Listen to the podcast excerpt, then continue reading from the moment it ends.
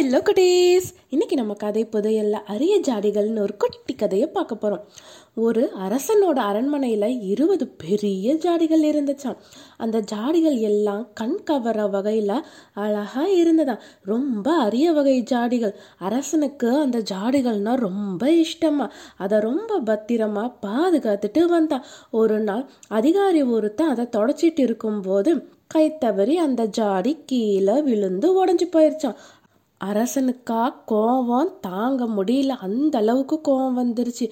உடனே அந்த அதிகாரிக்கு மரண தண்டனையை கொடுத்தாரு. அடுத்த நாள் சாயங்காலம் அது நிறைவேறதா இருந்தது. இந்த செய்தி ஊர் முழுக்க பரவ ஆரம்பிச்சது. அடுத்த நாள் காலையில ஒரு வயசானவர் கோலை எடுத்துக்கிட்டு தள்ளாடிக்கிட்டு நடந்து அரசன்கிட்ட வந்தாரு.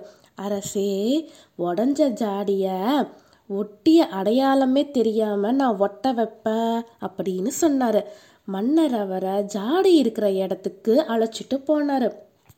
உடைந்த ஜாடியை பார்த்துக்கிட்டே இருக்கும்போது கிழவன் திடீர்னு எல்லா ஜாடிகளையும் தள்ளுனான் எல்லாமே உடஞ்சு போயிடுச்சு. எதுக்காக எல்லாத்தையும் போட்டு இப்படி உடைச்ச அப்படின்னு அரசர் வந்து அந்த கிழவனை பார்த்து கோவமா கேட்டாரு. ஒரு ஜாடியை உடைச்சதுக்காக தான் நீங்கள் அந்த அதிகாரியை கைது செஞ்சு மரண தண்டனை கொடுக்கறதா இருந்தீங்க. ஆனால் இந்த மாதிரி எல்லா ஜாடிகளும் ஒவ்வொரு உயிரை பறிக்கக்கூடியது என் உயிரோட இது முடியட்டும்ங்கிறதுக்காகத்தான் எல்லா ஜாடிகளையும் போட்டு நான் உடைச்சேன் அப்படின்னு பவ்யமாக அந்த வயசான கிழவர் பதில் சொன்னார். அந்த பதில் அரசனை சிந்திக்க வச்சது. கிழவனோட மன உறுதியையும் அறிவு திறமையையும் கண்டு அரசர் வியந்து போனார். பெரியவரே மனித உயிர் தான் இந்த ஜாடிகளை விட சிறந்தது. நான் அந்த அதிகாரிய விடுதலை செஞ்சிடுறேன் அப்படின்னு அரசர் சொன்னாரு.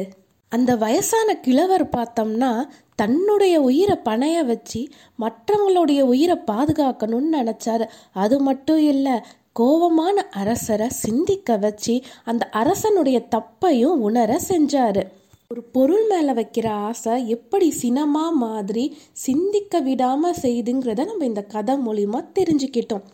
பொருளை விட மனித உயிர் தான் சிறந்தது. கோவத்தில் எடுக்கிற முடிவு எப்பயுமே தப்பாக தான் இருக்கும். இந்த கதை உங்களுக்கு பிடிச்சிருந்தா குட்டீஸ்? பாய்